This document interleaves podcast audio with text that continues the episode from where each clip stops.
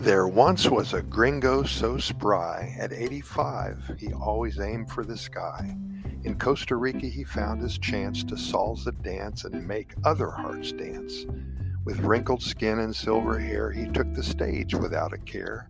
His hips may creak, his knees may groan, but his spirit danced all on its own. At first the locals laughed and jeered, Gringo, go home, it's all we feared. But he shook it off, determined to try. He said, I'll show you, I'll reach the sky. He practiced day and night, oh my, salsa steps he couldn't deny.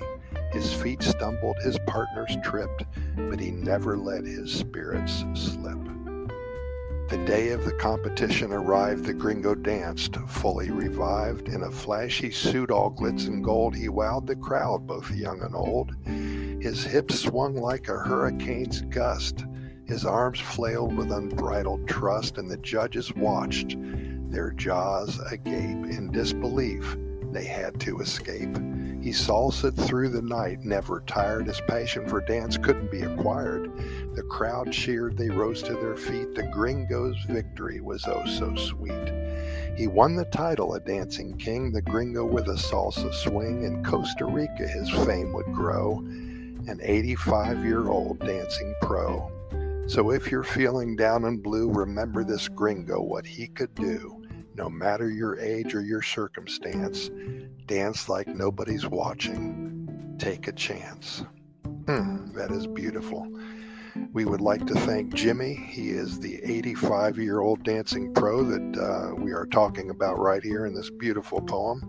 Jimmy sent this in about two weeks ago, and he's been in Costa Rica for about three years. He lives right in downtown San Jose. Actually, he lives in a really nice hotel there. He's been there on the penthouse suite, and he loves Costa Rica. He loves to dance, and so he found his home once again. He's 85, but he tells me he always feels like he's 35 or 45 years old. So thank you, Jimmy. We appreciate your effort. We appreciate your enthusiasm. And we love the way you're living the Pura Vida lifestyle.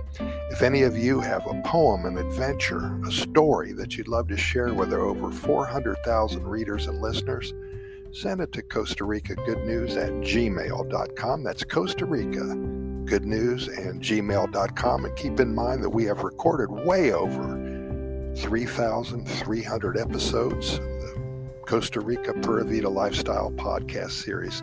Simply Google our name and we're going to show up for you. Visit our website as well Costa Rica Good News Report.com. You'll love what you see there. But for now, Pura Vida, thanks for listening. We're going to see you tomorrow.